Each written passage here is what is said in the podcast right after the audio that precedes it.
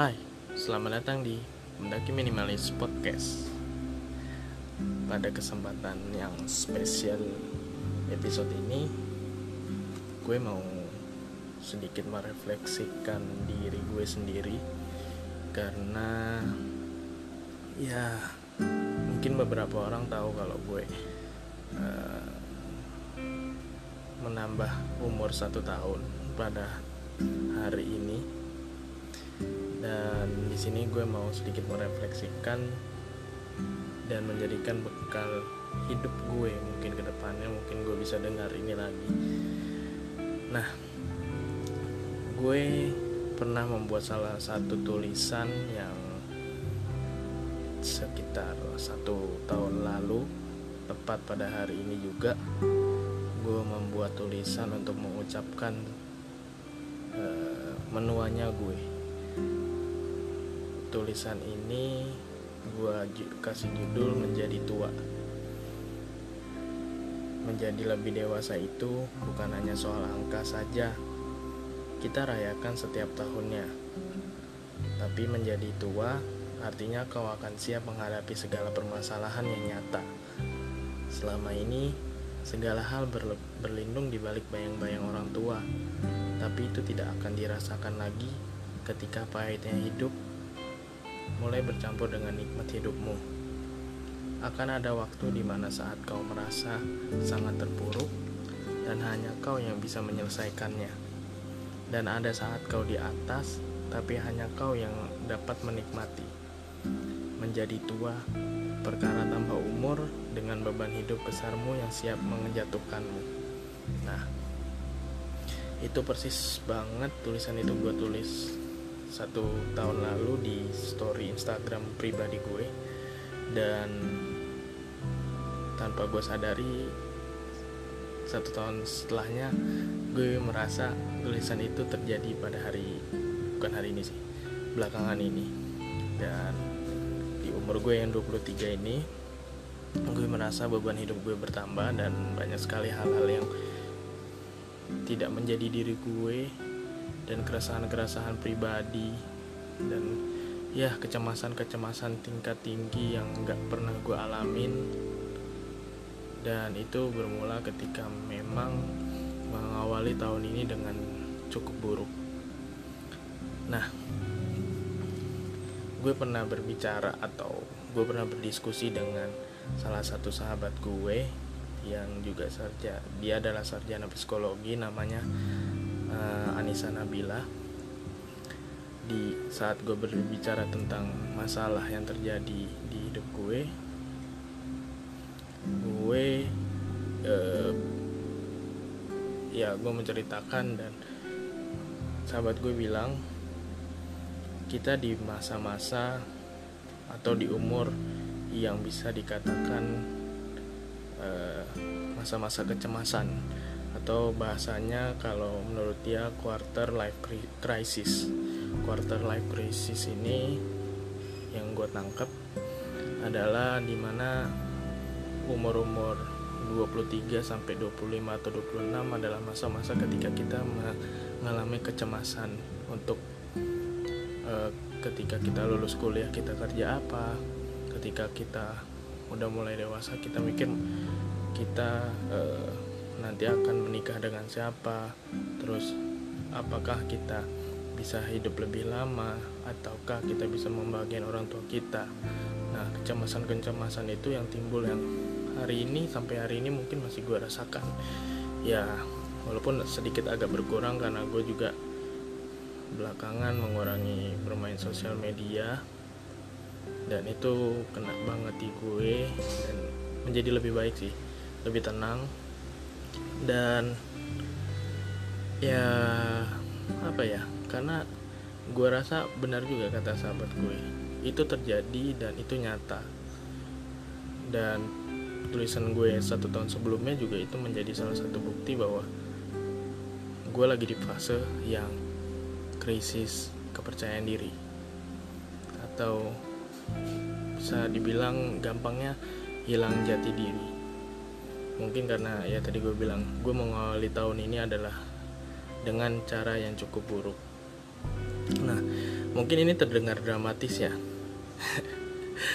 Gue belum pernah bikin podcast atau ngobrol uh, sendiri gini dengan dramatis. Tapi kalau menurut buku yang gue baca salah satu buku yang ditulis oleh idola kaula muda dan buku itu benar-benar menampar keras gue.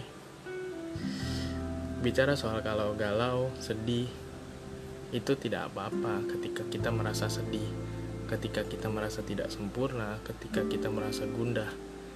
Itu tidak apa-apa. Lakukan saja. Mengalir saja. Karena toh tidak ada kebahagiaan jika tidak ada kesedihan bukan gue pernah merasa di saat di atas gue pernah merasa mungkin hari ini gue merasa lagi di bawah dan butuh membangkitkan diri sendiri. Dan di buku itu pun dia menulis bahwa kita semakin dewasa akan semakin ngerti bahwa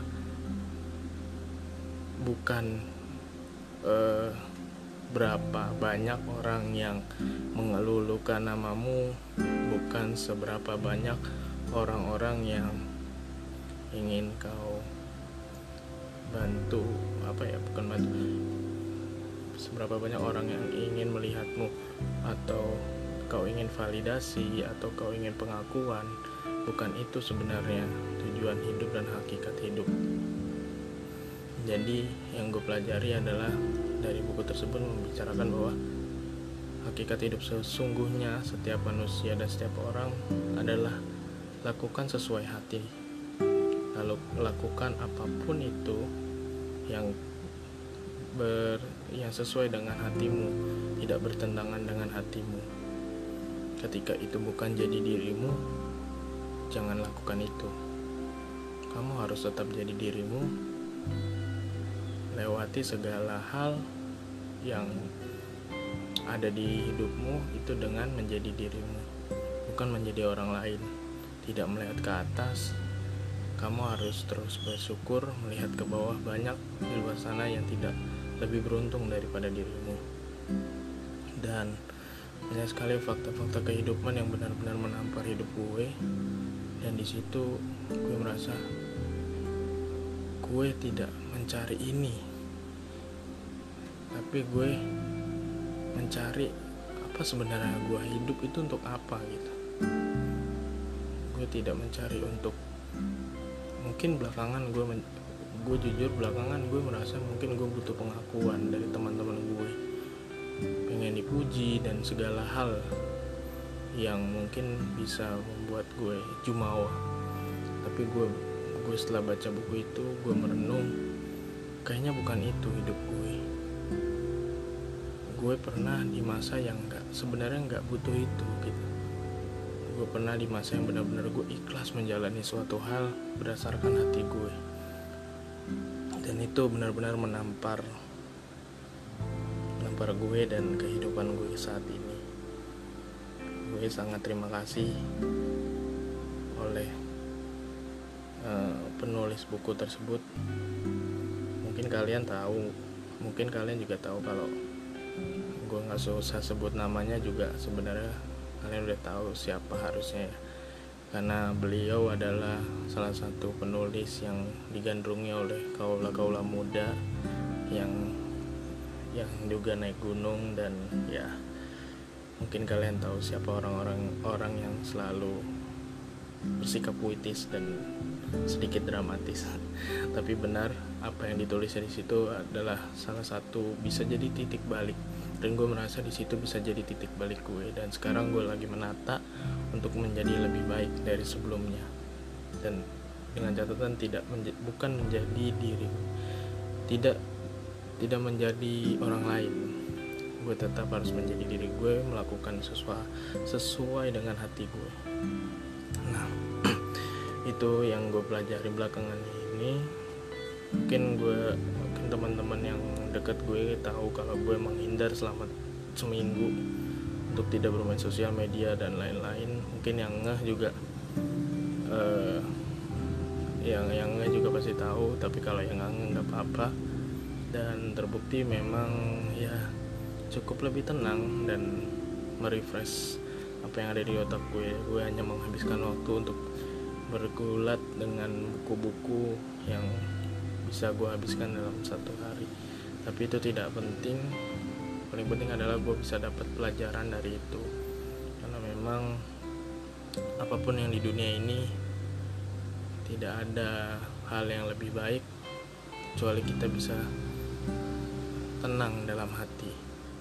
Kita tidak uh, gusar atau kita tidak apa ya mencari sesuatu hal yang sebenarnya bukan kita ingin. Itu dan gue dan gue pada kesempatan ini pada spesial episode ini gue mau mau terima kasih banyak buat mantan mantan gue yang mungkin tanpa mereka gue nggak bisa belajar dari hal yang pernah gue lakukan atau pernah mereka lakukan. Karena lagi-lagi yang penulis buku tersebut pernah bilang di bukunya bahwa kita tidak akan bisa terus lupa. Kita nggak bisa melupakan masa lalu. Kita hanya bisa berdamai dengan masa lalu. Berdamai dengan masa lalu dengan perspektif yang berbeda.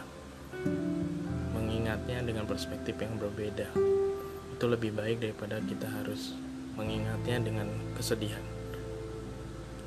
Maka dari itu gue terima kasih buat mantan-mantan gue yang mungkin mendengar ini Gue sangat berterima kasih pada kalian yang sudah mengajarkan tentang hidup, tentang rasa bersyukur, tentang rasa cinta, rasa sayang, dan rasa yang rasa-rasa lain yang mungkin pernah kita lalui. Dan mengajarkan semua keikhlasan dan memang kita harus berdamai dengan masa lalu.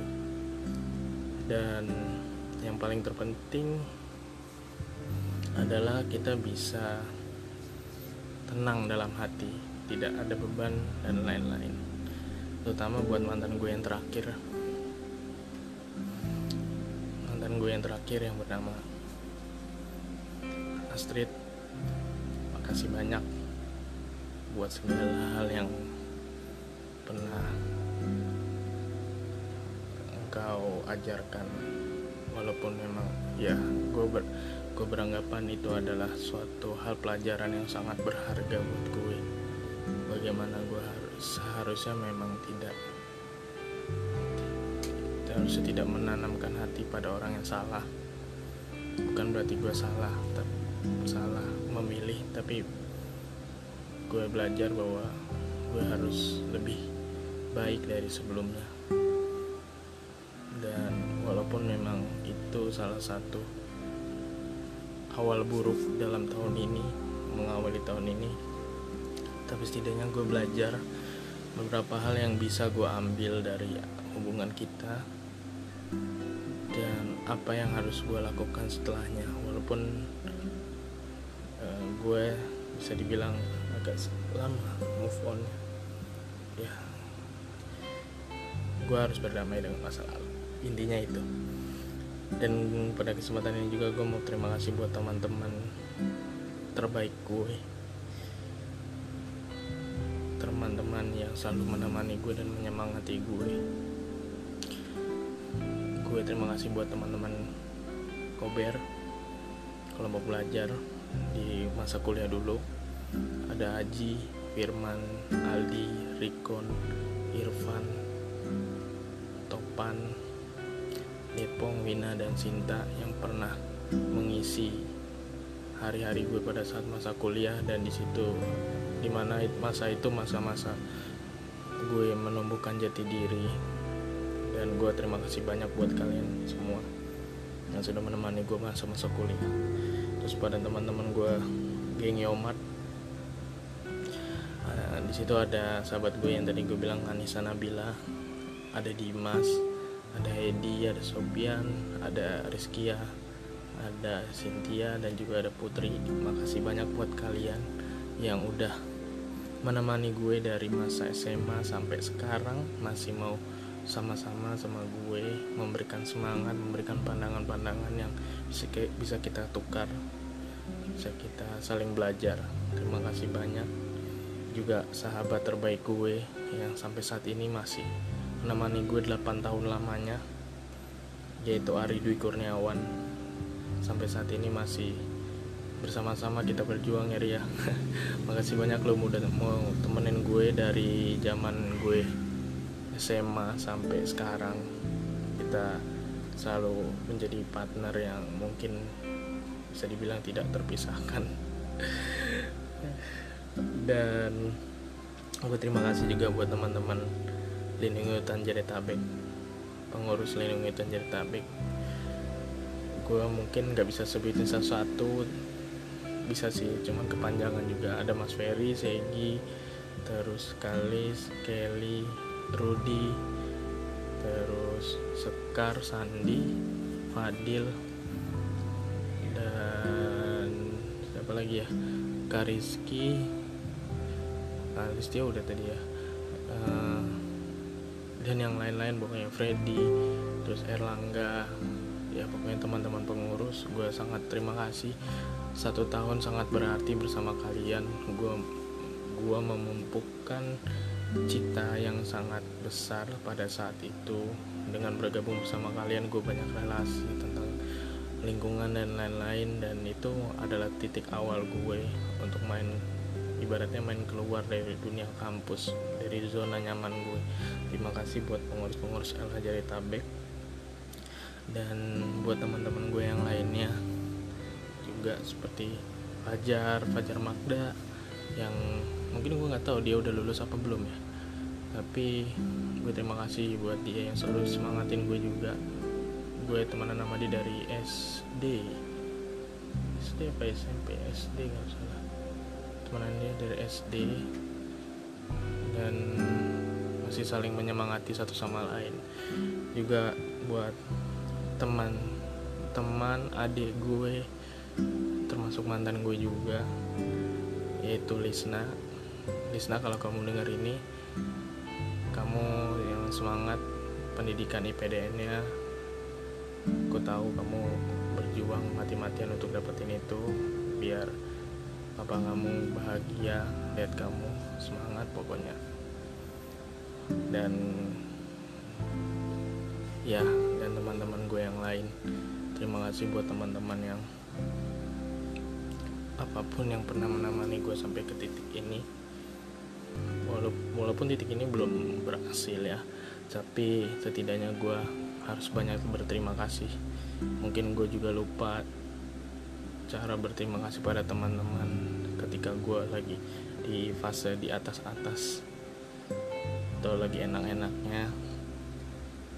Dan mungkin waktunya sekarang gue uh, berterima kasih pada jasa-jasa kalian. Tanpa kalian gue nggak bisa ngapa-ngapain. Gue nggak bisa melakukannya sendiri. Terima kasih buat teman-teman.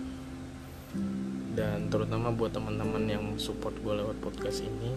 Terima kasih yang mau yang setia mendengarkan. Terima kasih yang mau mendengarkan. Terima kasih yang hanya cuman lihat. Gue mengapresiasi apa pun yang kalian lakukan. Karena podcast ini juga berasal dari hati gue gue buat atas dasar kemauan gue karena gue suka ngobrol karena gue suka ngomong. Dan gue berharap ini salah satu jadi seperti buku harian lebih eh, lebih tepatnya podcast catatan gue. Samping kita membahas tentang pendakian alam dan lain-lain sini jadi media sosial gue yang gue bisa keluh kesah di sini. Terima kasih atas kesediaan kalian yang mau mendengarkan. Terima kasih banyak. Dan yang paling terpenting gue terima kasih kepada Allah Subhanahu wa taala yang telah memberikan semua rahmatnya kepada gue itu yang paling penting dan juga kepada orang tua gue jujur gue benci. Gue benci bertambah umur pada tahun ini. Sungguh gue benci. Gue benci nambah umur di saat bapak gue masih sakit keras. Gue benci gue bertambah umur di masa gue nggak punya apa-apa. Gue benci bertambah umur di masa gue belum bisa banggain mereka. Gue benci di masa gue nggak bisa berbuat apa-apa buat orang tua gue. Suatu hal satu hal yang buat gue nggak berguna di hidup gue. Gue selalu sedih kalau ngomongin orang tua. Karena memang mereka adalah salah satu satu-satunya cinta di dunia gue. Satu-satunya cinta gue di dunia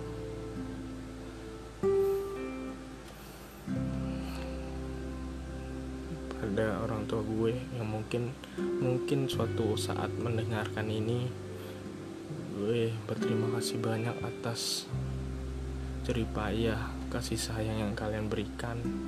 Gue nggak gue nggak akan sia-siakan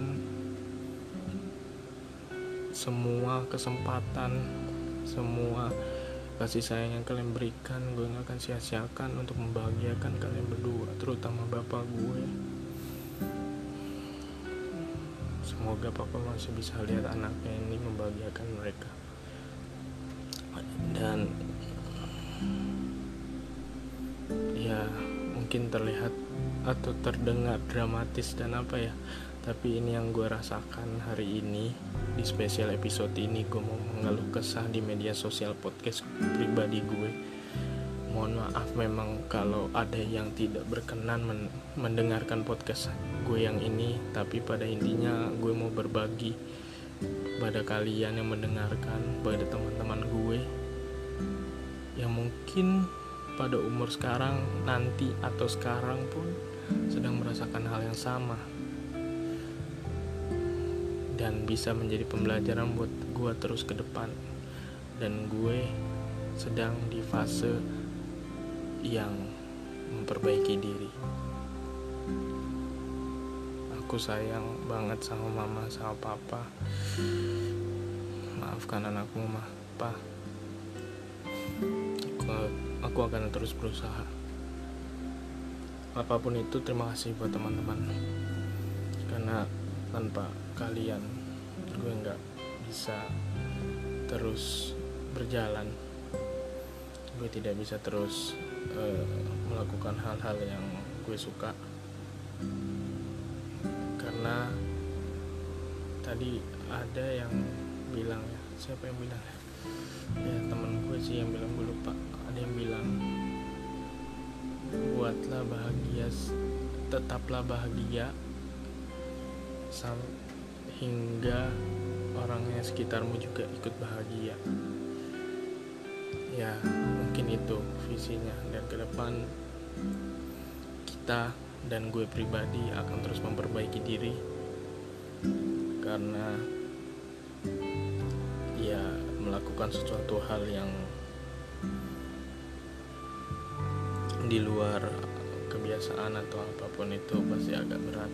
Tapi gue harus lakukan tetap sesuai hati. Jangan mengikuti keegoisan diri apalagi ingin pengakuan dan lain-lain sungguh itu nggak akan lebih dari apa pun selain melakukan hal sesuai dengan hati nurani kita. Oke, terima kasih buat teman-teman yang mau mendengarkan. Semoga mendapatkan pelajaran dari apa yang gue ucapkan dan gue pasti mendapatkan pelajaran yang apa yang gue ucapkan sendiri. Terima kasih. Gue akhiri Salam dari gue, salam Raki Minimalis.